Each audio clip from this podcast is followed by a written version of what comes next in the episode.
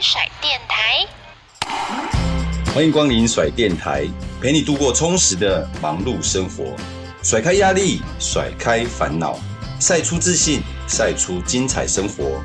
最帅最甩的甩电台，给你最闪亮的每一天。甩电台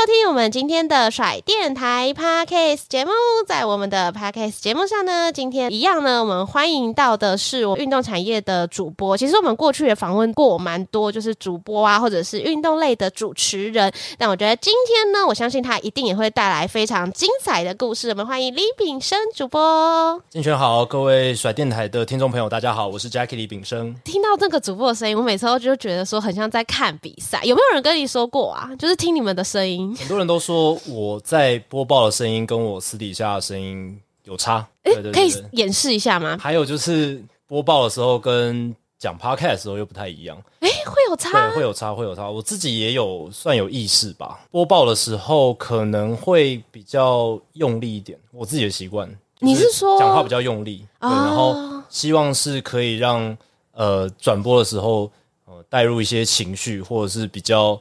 声音比较有穿透力吧，讲话就是用力的话就会比较清楚一点。会费力吗？会费力，对。所以其实我自己觉得我在声音的掌控上还没有到很厉害，对。然后就有时候讲完就会觉得好像喉咙就是那种没有像发音老师说用丹丹田会热热的什么的，嗯。那在讲 podcast 的时候，就是可能比较像一般正常在聊天，对。然后。如果私底下聊天的话，可能又会更松，更松。对对对，嗯、有时候就会比较更加口齿不清。嗯嗯。转播的时候还是会稍微想要把自己的咬字咬得再好一点。哦。大概是有这些区别。是，所以你现在是用 podcast 的声音吗？还是接近平常？比较像我在 podcast 录音时候的感觉吧。啊，比较像跟 Adam 哥对，对聊天的感觉。没错。因为 Adam 哥也上过我们的甩电台。我知道。对，那我觉得他好像私底下的声音就跟。就是一般我们录音的声音好像没有什么差，没有什么差。我自己也跟他搭档播报球过嘛，嗯、就是我们在未来体育台做大联盟的播报，然后还有我们自己录 Hito 大联盟，还有私底下跟他聊天。嗯，他真的是没有什么变化，对他都蛮一致的啦，对，蛮一致的。这种时候就会觉得哇，很像那个即视感，对，对，对，对，就觉得嗯，好像在看比赛，就主播就会有这一层算光环吗？滤镜，滤镜，我突然想到。那有些人也说 Adam，因为他都没有什么太大的变化，所以。有些从来没有见过 Adam 的人，但是常听我们节目，第一次见到他本人，可能就会觉得哇，好像已经认识他很久的感觉，这种感觉，对对对对，对，对，对，对，特别是他之前讲很多就是 Hito 大联盟 Podcast 的事情啊，就是讲了怎么样你们两个开始认识，好像第二次是不是第三次见面，其实就就做了这个节目，没错没错，实体见面没有很多次，然后就开始录节目，但是现在累积了这么多听众，你觉得这个节目对你来说的意义、嗯、重要啦？就当然，其实老实讲，我们并不是那么的主流，因为我们还是算小众，但是。嗯，小众的群体也累积到了一定的程度。那当然，这个节目对我来说，个人来讲是非常重要，因为它开启了我人生很多职涯的新的机会，然后也个人成长方面是累积的非常多，包含讲话或资料搜集，对大联盟的认识。因为它等于是每周就是逼你一定要做功课，产出。对，他有讲说哦，每个礼拜哦，而且不间断，不间断，这很难。其实，对对对，嗯，那就是强迫你。虽然有时候是。嗯，自大部分时间都是自愿的啦，因为毕竟本来就会接触这些新闻。但是你就是一个礼拜要做这一件事情，要有输入，要有产出。那这久了之后，它就变成一个习惯性的训练。我觉得在这一块知识累积、大联盟的一些表达上面，我觉得帮助是非常大。然后再来就是呃人脉的累积吧，因为我们一开始做节目的时候，呃也是跟这个业界没有什么太多认识的人。可是，一开始我们也是邀请很多来宾，然后就是。呃，很感谢这些前辈给我们机会，或者是愿意来上我们节目这种不知名的节目，而且呃，常常是我们顶多送一些小礼物什么的，那我们的经费也不是那么足够。一开始的时候，对，所以很感谢这些前辈。那个时候我们节目初期大量的邀请来宾，绝大多数人应该说全部啦，我们邀请的都有来上这样子，我是很感谢他们，对啊，所以累积到人脉，然后累积到一些说话练习的机会，然后表达的机会之后，其实对于不管我后来，不管是最早在 Fox 体育台有。播好球带的机会，或者是到呃未来体育台有能够进到这个职场，都是这个节目的帮助非常大。嗯。但是面对麦克风跟面对镜头会有落差吗？因为有些人面对镜头就会觉得紧张，有些人是连面对麦克风都会，但是自然当然久了就会习惯啦。那对你来说会有差异吗？一样啦，也是久了就习惯。那一开始面对镜头，一定也是会觉得有一点。不，不自在，不自在，然后有点紧张。对，那我觉得面对镜头跟没有面对镜头最大的差别就是眼神吧。就是面面对镜头的话，我觉得你的眼神就要去注意镜头。哦，如果他是对着你拍的话，是。那当然，如果只是侧拍侧录，那还好。但是如果是像我们转播的时候要出镜，嗯，那你不可能看其他地方，你一定要是看镜头。对，对，没错。对，那如果是转播这种情境底下的话，就要先。有比较充足的一个准备，你要先设想好自己可能会讲什么话，不然如果呃面对镜头，你又在临时当下你没办法去看其他地方的话，嗯、你只能盯着镜头，那你就是要靠自己的大脑，那就会如果你没有事先准备好，有时候就会讲错话，或者是讲出自己不满意的东西。哦，对，对，所以如果要出镜的话，我一定会先大概先想好，说我待会要讲什么，大概要讲什么。那如果资讯量很大，没办法，就是。逐字这样子对啊，没办法记得。嗯，有一个大纲的顺序吧，一个逻辑脉络大概顺好，就是比如说开场介绍老师，然后介绍球员，介绍裁判，然后大概这样子的一个顺序，或者呃有点像 round down 的概念，就是只是大纲，只是点哦。比如说介绍两支球队是哪两支球队，然后球队战绩，然后接下来。双方打序，类似这样子的东西，哦、SOP 对 SOP、嗯、观战重点，然后什么，对就是它有一个大纲的脉络之后，嗯、呃，就算你不看稿，或者你手上没有拿任何东西，面对镜头，其实你大致上就是可以讲出比较合逻辑的一段话，啊、对对对对对，比较不会就是好像胡言乱语，对，然后忽然切出去，对，然后忽然好像没头没脑的又回来了，对，所以呃，如果是有出镜又不能够。太大量看稿的话，就会这样做。可是我觉得搭档也很重要诶、欸，啊、因为你你一定不会是一个人，你一定会面对，比如说你刚才说老师、球评、嗯，所以你自己设想好你要讲什么。但是你有时候会无法去控制别人，因为有些球评就是蛮蛮、嗯、会接你的话，但是有一些难免他就是会有一些专业在嘛。对，对，那这种时候是不是就是真的只能靠经验？难易度落差就会很大，因为如果是配合很久的球评或老师。那你大概就知道他会回什么样的话，然后他的回话逻辑你大概也有一个呃设想好的一个脉络，所以如果是配合很多的球评跟老师，其实是比较简单的，因为你讲完一段之后，他就会自己接你的话，然后呢，他讲完之后，你也可以从他刚才讲的对，然后再顺回来，然后从他讲的内容当中再去接什么，比如说、嗯、呃，我开场介绍今天这场比赛是费城人对响尾蛇，刚好最近大联盟季后赛。那可能老师就会讲说，诶，今天费城人跟响尾蛇先发投手分别是谁？分别是谁？那我就可以从这两个投手再去延伸一些东西，这样子，啊、然后再这样互有来往，嗯，对啊对啊，所以互相丢球，嗯、对，互相丢球。熟悉的老师，球评就会讲。那如果是第一次配合或者是比较不熟的运动项目，嗯、那就真的要临场去抓。对，嗯、但是我觉得有人可以跟你对话，其实在出镜的情况下是比较容易的啦。因为，嗯、对，如果你是出镜，然后一个人讲的话。反而更尴尬，压力很大。嗯、对，因为等于所有的话都要从你的嘴巴出来，你基本上不能有太久的停顿，然后也没有人接你的话，你所有资讯都要从自己脑子里面讲出来。对，要一直翻，就是觉得这个资料库一直在搜寻、search 这样子。一边讲，你的大脑一直一边在 loading。对对对对，那就会很很困难。那当然有一个 partner 或者搭档在旁边的时候，你可以从他讲的话里面直接摘取资讯。然后可以回应，对吧、啊？所以是其实比较轻松啦，因为你可以不用记那么多东西，然后你可以有一些比较及时的反应，这样，或者是忘记的时候赶快丢给他，没有啊，就 对对对，就说 哎、欸，老师你怎么看这一场比赛？对啊，那老师就哎、欸，自然就是会会接住这样子。其实这些都是你累积的经验呐。其实我们讲到最一开始，嗯，呃、我很好奇，明生哥，你最一开始有接触到运动、嗯、这个，不管是用文字啊这种的，其实最早一开始是在大一的时候开始自己写部落格啦。对，嗯、最早是自己写部落格，然后。嗯写了一段时间之后，然后那个时候粉丝专业大联盟的也有几个粉丝专业，然后我也有在追踪，然后就去投稿，这样他们有征稿，就是那个时候二零一三年开季的时候有做这个季前分析专题，就是三十支球队，然后跟就是网络上的这些乡民也好，或者是网友也好，就是征稿，这样可以大家一起分享交流资讯。那我那时候就想说，诶，这是一个不错的机会，对，我就自己写了一篇。当时是旧金山巨人队的分析，然后就投稿这样，然后结果就有被分享出来，对吧？然后后来就认识了那个粉丝团里面的人，这样子结交了一群志同道合的好朋友。那、哦、时候粉专也都是大学生嘛，在创立的那个都很年轻，对，大学生为主，然后甚至高中生也有，国中生也有。以后、哦、之后我们找到一些人，对吧？很多都是年纪很小的，然后也有一些年纪比较长的，嗯、对对对，但就是。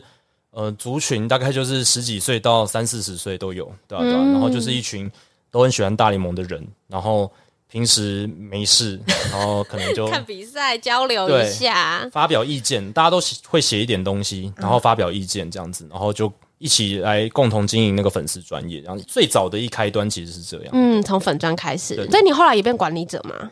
对，也算是管理者之一，嗯、对对对。然后就是跟大家一起。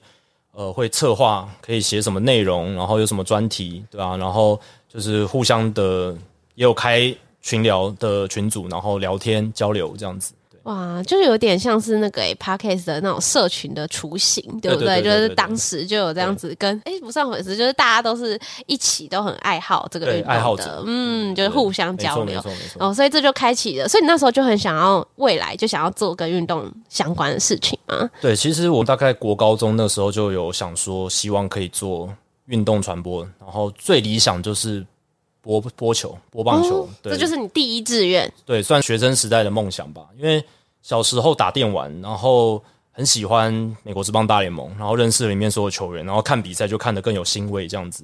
然后呢，在后后续就会觉得说到学生时代，开始会去思考一些未来可以做什么事情的时候，嗯、就会觉得哇，看大联盟赛事转播，常富宁主播啦，田鸿圭主播啦，或者是呃陈建军主播啊，就是那那个我们那个年代国高中时期，他们都在播大联盟比赛，然后就觉得这工作很棒啊，可以看。喜欢的球赛又可以赚钱，然后主播给人的感觉就是呃对外嘛，然后形象也不错，这样子很正面，很阳光，对对对啊，所以就会觉得这是一个不错的职业选择，对啊对啊，嗯，所以那个时候就有这样子的设定了。嗯，高中非常对英文有兴趣也这样，因为就是会去了解说要具备什么样的能力。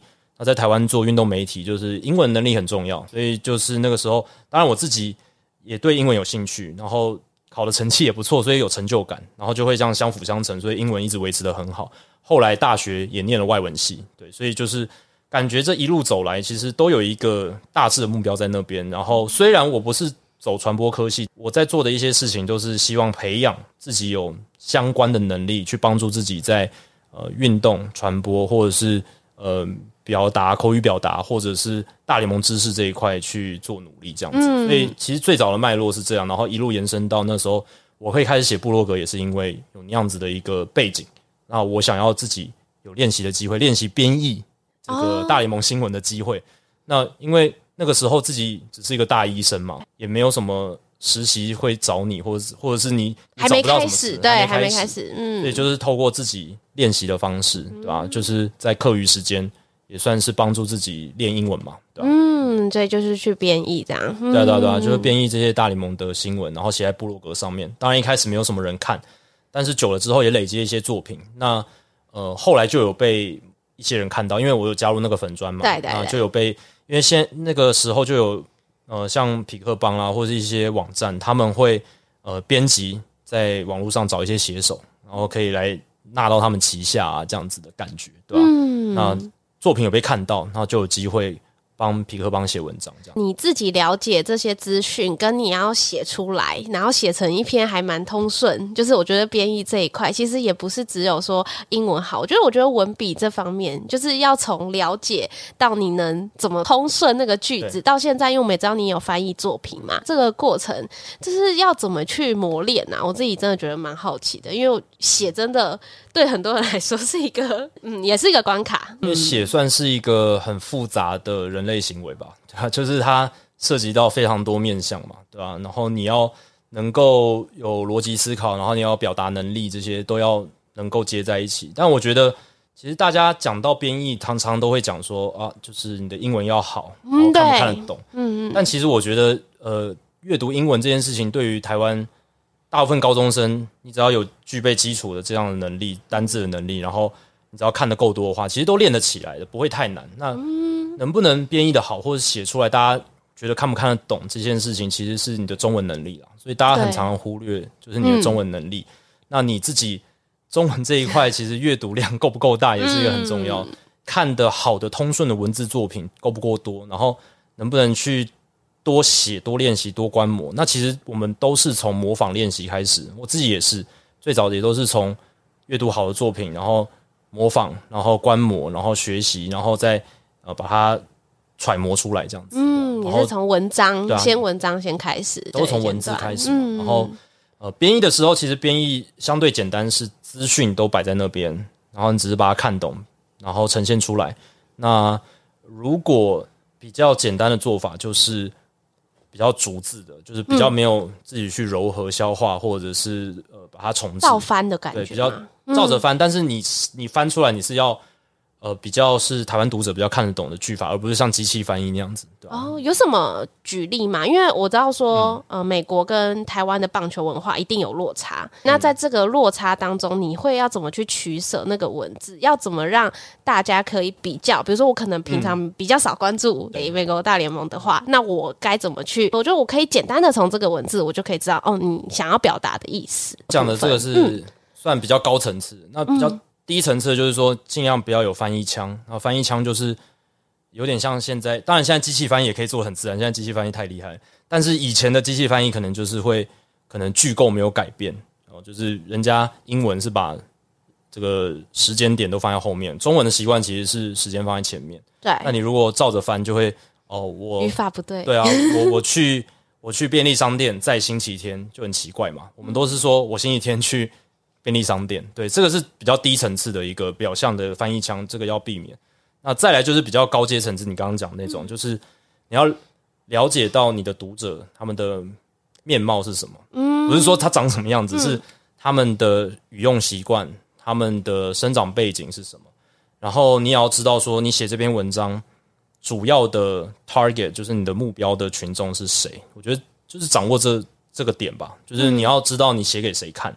而不是只是写给自己爽，嗯，对，所以这是完全两样不同的事情。所以在表达上面的时候，你就要把你的乐听众放在心里，对。所以，比如说，你知道你写这篇文章不是 for 那些哇资深乡民，不是那种天天泡在棒球板然后看一堆数据那种，其实蛮厉害的乡民，其实他们也很强。对。那如果你的群众是一般的读者，就是一般的球迷的话，运动迷，对，运动迷，那在表达上面，你可能就要把一些。呃，比较简单的东西也可以写出来，对吧？就比如说，呃，可能像当然一般的棒球迷也知道防御率是什么，对对，但是稍微比较进阶一点的数据，比如说 FIP 叫做投手独立防御率啊，这个东西就比较困难一点，或者是一般球迷可能没听，很可能没听过啊，这个时候可能在写写作上面就要去。不是只是把它翻出来而已，你可能要稍微解释一下它是什么。那就要用注解，对不对？也可以用注解，嗯、然后你也可以。我有时候做法是，我直接加一句说这是代表什么，就是说，呃，他在呃排除防守因素情况下，他的这个表现其实跟他的防御率是可以对应起来的。像这样子，就是用一个白话文的解释方式，嗯、对吧？那编译的话，自由度比较高了。嗯、那当然，翻译书的话，可能就是要用附注的方式，嗯、对。但是编译，我是觉得可以比较弹性，而且。有时候编译你可能也是看好多篇新闻，然后揉在一起，所以写法上面就是可以直接把你的读者放在你心里，他是台湾人，然后他是一般棒球迷，然后他从这篇文章可以获得什么样的资讯，他为什么要得到这个资讯也很重要，因为你这样文章的脉、文章的那个架构、组织，嗯，才会是吸引人的，不是只是单纯说我、哦、把这一段抽在这里，这一段抽在这里，然后这样子排下来，对，而是要有一个会让人想读下去的感觉。啊，然后一边觉得哎，读读的。好像真的是在看小说，不是说很很生硬的文字。其实这跟所有的创作都一样，你电影也是啊，你要能够引人入胜，那一开始的一些开场或者是什么运镜的这种叙事逻辑，叙事逻辑很重要。对，所以写文章也是。其实这个电影也是从剧本发展出来嘛，没错。所以叙事逻辑就是一脉相承的概念。那你叙事逻辑好，一个很平淡的故事都可能让人觉得很引人入胜。对，写新闻也是嘛，那。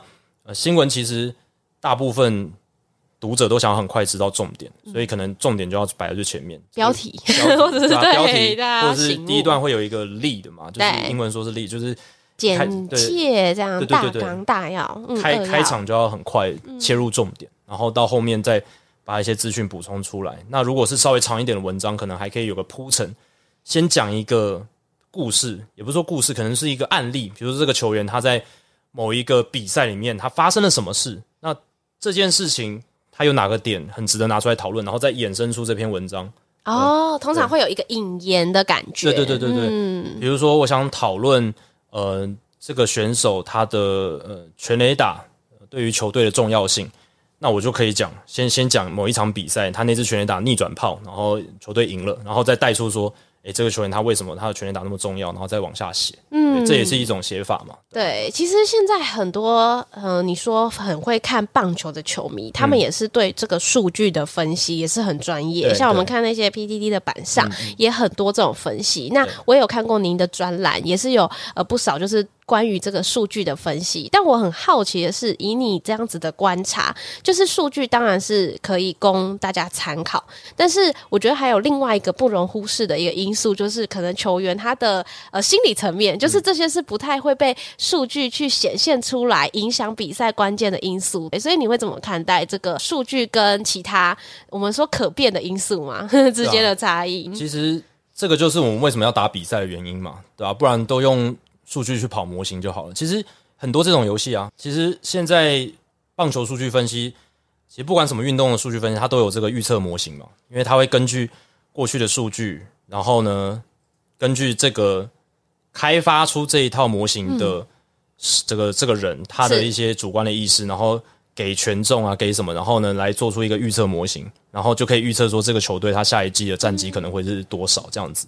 那其实这些模型，他们也常被拿来用在你玩电玩的时候。呃，如果你玩大联盟的游戏，那所谓王朝模式嘛，就是你建立一支球队。那如你也不可能你玩游戏，你每一场都打嘛。对啊。所以就是有时候就会模拟说，哎，这个球季直接打完，我想要跳下一季，它就会跑出一个战绩嘛。然后你也可以一场比赛打到一半，你不想打了，你可以让电脑模拟完下面的东西。所以那它模拟那个东西，其实就是用这些模型的系系统，然后来。预测大概会有什么样的情况，然后直接把它打出来。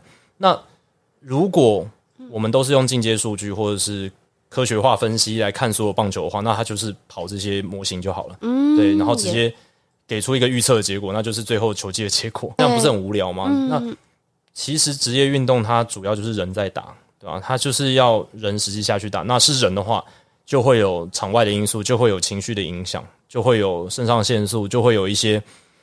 呃，不可预期性，对。那棒球它又因为它一队参与的人数多，而且每一个人占有的成分，就是对比赛胜负占有成分是相对比较低的，因为人很多嘛。打线里面一到九棒，对不对？那你看篮球，它就五个人，一队五个人。那当然还有一些板凳啦，但是在场上同时就只有五个。那你看棒球一个 play 如果打进场内，场上可能有九个人会处理到嘛，对不对？那每一个人占的因素小，就代表说那个变数就越来越大。哦，对对对，不可控，不可控，对，嗯、超级不可控，对啊。那这也是棒球的一个性质啊。其实你去看很多数据分析研究，他都会告诉你，你要真的能够透过棒球比赛了解到一支球队它的厉害与否，或者是 A 比 B 队强还是 B 比 B A 队强，要花的比赛的场数是远远超过篮球赛所需的。篮球赛可能花个几场，可能几十场就可以，但棒球可能要花个可能一百场左右，就是他的因为棒球真的很难，短短期真的很难说出这支球队到底谁比谁强。任何再弱球队，在一场比赛里面都有可能击败很强的球队。就像今年大联盟很烂的运动家，也是有可能击败战绩很好的勇士队，这也是有可能的，对吧？不是说像 NBA 就真的是，如果是像以前冠军期间的勇士队，他打一个垫底的球队，基本上垫底的球队不太可能打打得过，对。所以这就是运动性质它不同的差异。那再回到我刚刚讲的，就是呃，选手他有情绪，有这些人的因素在里面，所以造成说他不可能百分之百的走向都跟模拟预测系系统一样。而且其实模拟预测系统它也是模拟了几千次、几百次的情境之后，他再得到一个平均值的一个中位数，或是中位数的一个，他他选看他怎么选啊，他就选择那个最中间的，然后来作为他最后一个评判的。依据这样，对啊，对啊，对，他他其实也是跑了好几百次、好几千次赛季，然后最后因为这支球队，他还是会有一个实力的基准嘛，那会越来越趋趋趋近于一个实力的基准，那那个最后就是模拟出来的结果。哦，对对对对对，那我们一年就是打一个赛季，所以有可能是在最后的结果，人类打出来的结果，有可能是在呃 PR 值九十九非常好的，有可能是非常烂的，因为一些。奇怪的因素，受伤，或者是有人离婚，然后有人小孩家里怎么样？对，心理状况，对，心理状况不好，或者他他就是他就觉得自己压力扛不住，嗯、或者是他就是呃张力比较大的情境底下，他有点软手之类的，就是可能他那天也感冒，对吧？就是他这么多变音的情况下，尤其棒球嘛，我刚刚讲的棒球的性质，所以他一季打下来，他可能他虽然实力的基准可能是八十胜，是。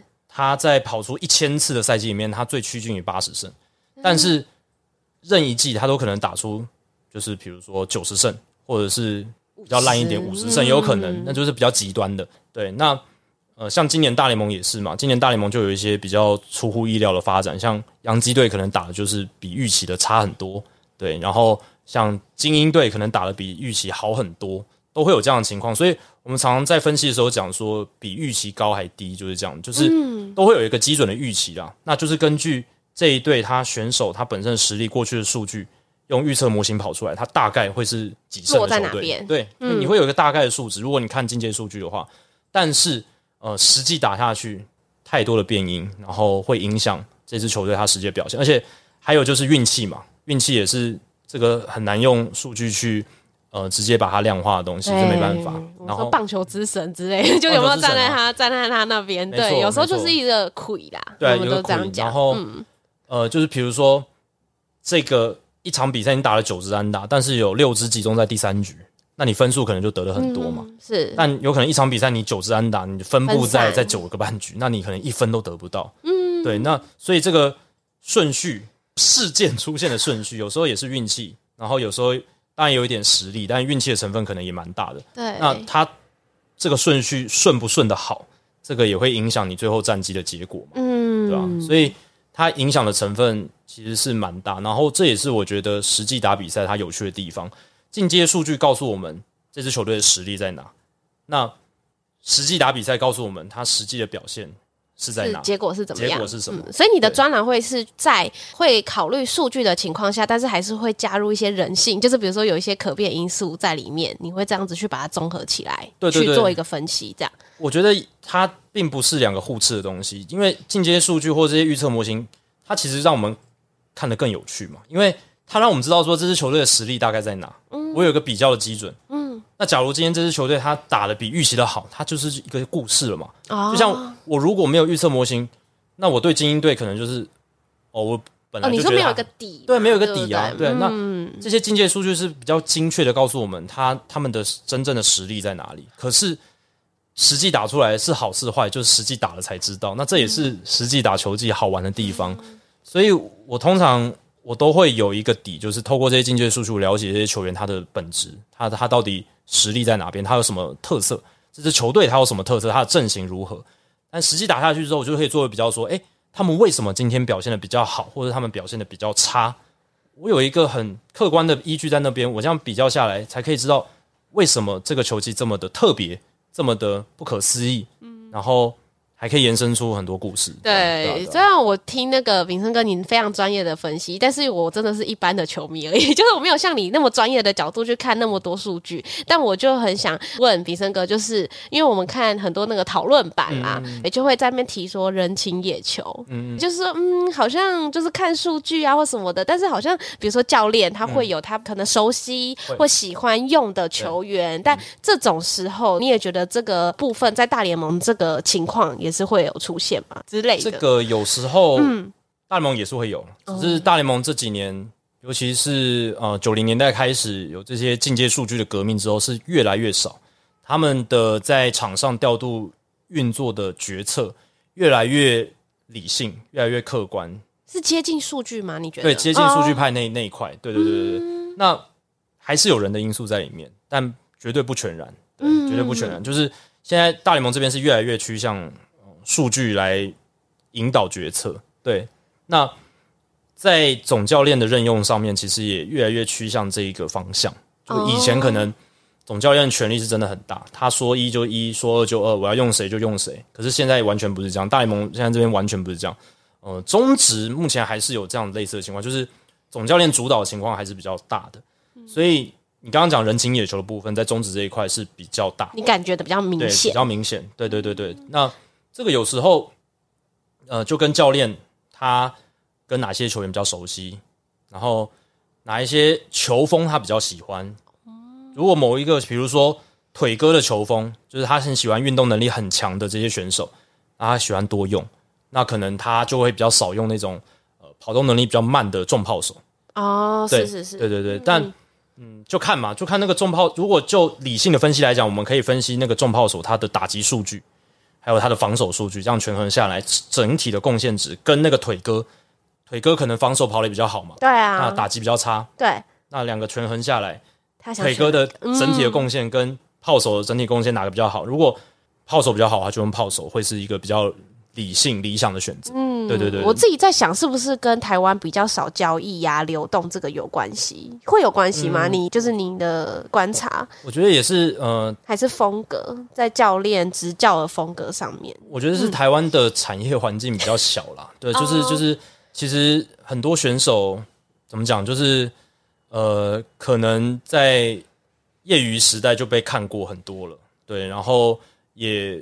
有些教练就比较熟，或者怎么样，或者是有一些已经打过中职的人，他就是跟某一些教练他比较熟，比较合，对，对，或者频率比较合，他比较喜欢他这种形态的，对，那就会有这种人情野球比较常出现的情况。其实大联盟也是有，只是说这几年比较没有那么明显。对，那中职比较明显，就是因为很多的选手，嗯，他真的，呃，因为我们人就是那一些嘛，我们的破就是那一些，那。在这一群人里面，其实各队的教练都很熟悉啊，有些甚至是以前自己的队友嘛。因为我们的教练又是球员退下来的，很对居多，嗯，大部分。对啊，然后呃，可能新的总教练又是以前带其他队的总教练，所以他又对对于某些球员，他又他又知道，对啊，所以就会有这样的情况。而且在中职进阶数据绝对不比美职的情况之下，我们很多还是要靠 feel，就是你的感觉，然后还有你对球员的信任，然后。还有一点啦，因为中职的对战频繁次数太高了，就是大家对战的次数太高，因为我们对数不是那么多，所以有时候其实与其参考数据，搞不好你对战的熟悉度已经能说明很多事情了。诶，那这样子对战的机会多，不是等于说那个数据好像越准确吗？就是因为我常常对到你，所以我感觉啦，是会这样子吗？嗯、我自己的想法是会觉得是这样子连接起来。就对战的次数越多，数据样本数越大，它确实是会越准确，没错。对对对对对，就是任何数据，应该说有很多的数据都是你的样本拉大，然后它的准确率就会比较高，这样子，对吧？但是熟悉度这件事情也会影响，就是。当你一个投手、一个打者对一个投手，他短期内对战的次数越多，这个熟悉度是会增加他对于这个投手的破坏力，还有打击的能力，这样子，嗯，对吧？所以中职在这样的情况之下，对于呃进阶数据或是科学化理性分析的需求没有那么高，就是因为我都已经在对战啦，那我实战的经验其实是呃最有效的一个东西。那大联盟那边是因为他们有时候对战到一队一季就只有一次、两次。那我投手对到这个打者，可能一季就只有一次两次，那他就需要数据来辅佐他，需要这些情搜的资讯来辅佐他，就变得非常重要。那中职这边是，比如说兄弟对布雷克，哇，这四年已经打了不知道多少次，非常熟，对吧？所以有时候甚至你会觉得那些你给他看数据可能是个干扰，因为他他会觉得我上个礼拜看他最准啊。哦，他最近就是这样子嘛，他的球就是怎么跑怎么跑，我用眼睛看的，我用自己的身体去感知的。我相信我所看到的，没错。呃，教练也会这样想，而且，呃，教练当然也会去跟选手有一些交流，就是问选手的感觉。他自己在场边看嘛，可以去做一些印证，所以变成说你用人体感知，或者是你用眼睛，可能现在还是在呃中职实际球团操作上面是一个比较主流，但中职其实最近几年也越来越开始导入一些进阶数据。那这些是可以来帮忙的，是除了呃比赛以外，还有就是球员养成，其实是很重要，对啊。所以其实大家讲数据，不是只有场上的比赛，那对于这个球员养成或者是培育球员，怎么样把他弄成更好的一个选手。那那个也是有帮助，也是很重要的。嗯、哇，炳生哥一定是平常真的累积很多，所以你看一讲到一个点，然后你就可以就是好像已经在写一篇文章了。其实，在不管是在 Podcast 的制作上面啊，或者是像您现在有转播的这个经验嘛，还有文字的部分，这三块你都紧紧的，就是扣在一起，都是对于你在进入这个运动产业的一个累积。那其实我刚才我们是听到说你在大学的时候有加入那个粉砖嘛，就开始有一些跟运动。相关的连接，那后来呢？后来是怎么样的发展，变到现在可以圆梦的这个过程？对啊，一开始呃写那个粉砖之后，然后呃有一些部落格网站就找我去写文章邀稿，然后再后来就是新闻网站来邀稿，像 UDN 啊，然后还有就是像那个时候还存在的美国职棒杂志，就有开始在写一些外稿这样子。嗯，那写一些外稿的话，就会。有更多的曝光嘛，那就会被更多人认识这样子。然后，呃，写久了之后也累积一些作品。对，嗯、那后来二零一六年的时候，那时候从大学毕业升研究所，然后我念的是这个呃翻译硕士学位学程。那我们刚好那个学程呢，系上的老师跟当时的 Fox 体育台有一个合作的专案。对，哦、当时 Fox 体育台他们要成立新的网站，然后要有网络的内容。啊，就要需要有一些编译这样子，有人来写那些内容，所以那个时候就跟我们所上有一个合作的计划，因为就让，因为我们是翻译，像翻译所嘛，所以就有一些编译的机会。那这也是一个实习的机会，所以刚好蛮幸运的，就是我刚好进去那一年就有这样子的合作机会，然后我也就去了 Fox 体育台实习。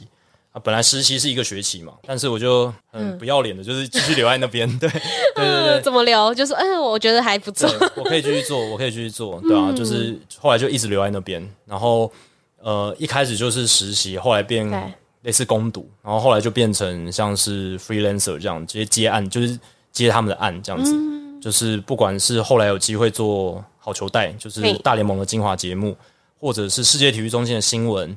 对吧？或者是持续的帮帮他们网站撰稿这些东西，就是持续到二零二零年他们结束为止。对，嗯、所以就是很感谢那个时候所上提供的机会，让我有一脚踏进这个产业的呃契机。对对对对。然后因为前面累积的文字作品，让愿意接纳我的这些长官，他知道说，诶，我有这样的能力，然后我对大联盟也算是认识这样子，所以他们才能够哦、呃、信任我去做这些工作。那刚好那时候大联盟。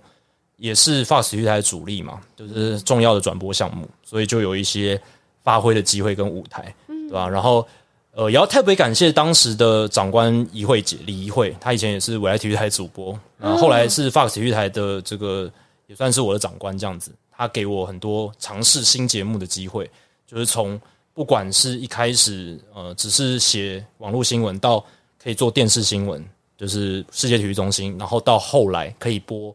大联盟的这个精华节目好球带都算是应该是怡慧姐让我有这样的机会了，都是一个过程，没错没错，都要慢慢累积。就是你到了这个好，你可以到下一个阶段，这种感觉不会是一下就是让你直接坐上主播台，需要花一点时间。对，然后后来有做好球带，然后后来有这样子的一些播球或者是在电视上讲话的机会之后，那这些作品也有被后来我现在的长官张立群立群哥。一群主播有看到，也才会有后来我离开 Fox 之后，然后去当兵，当兵回来，然后去运动世界，然后在那个时候就是立群哥邀请我到未来这样，所以就是有这一连串的过程，几乎无缝接轨，对不对？就是人生的阶段，好像就哎、欸、到了这个点，然后就又有一个机会这样子。但这中间其实都有花一些时间啦，对啊对啊，就是像到 Fox 之后，就是二零一六年，然后也是到二零一八年才开始播好球带，然后一路到二零二零年快要结束的时候，我才有机会在 Fox 体育台播大联盟的比赛。对，其实到最后是真的。快要收的那前几个月才 才有机会播到，也很感谢啦，因为那也算是一个圆梦吧。因为小时候都是看 Fox 体育台那些主播播大联盟，然后那个时候自己有机会播，对啊，所以在那边结束之后，也是沉淀一段时间才有机会到未来，所以就是都有花一些时间，但我觉得那些耕耘都是蛮重要的，都是顺顺的走。嗯，你刚才听你那一段感谢，好像你已经得了金钟奖，就特别感谢感谢谁感谢谁。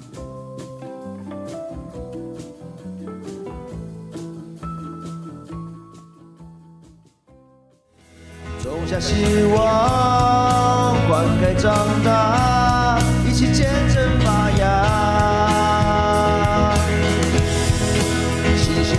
开创，欢喜渴望，人生新的赛场。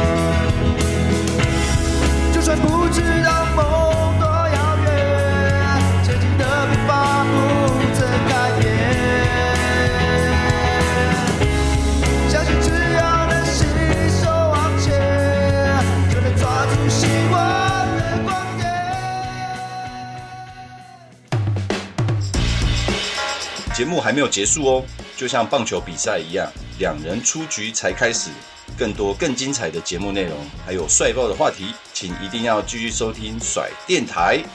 我们下集空中再会哦，拜拜。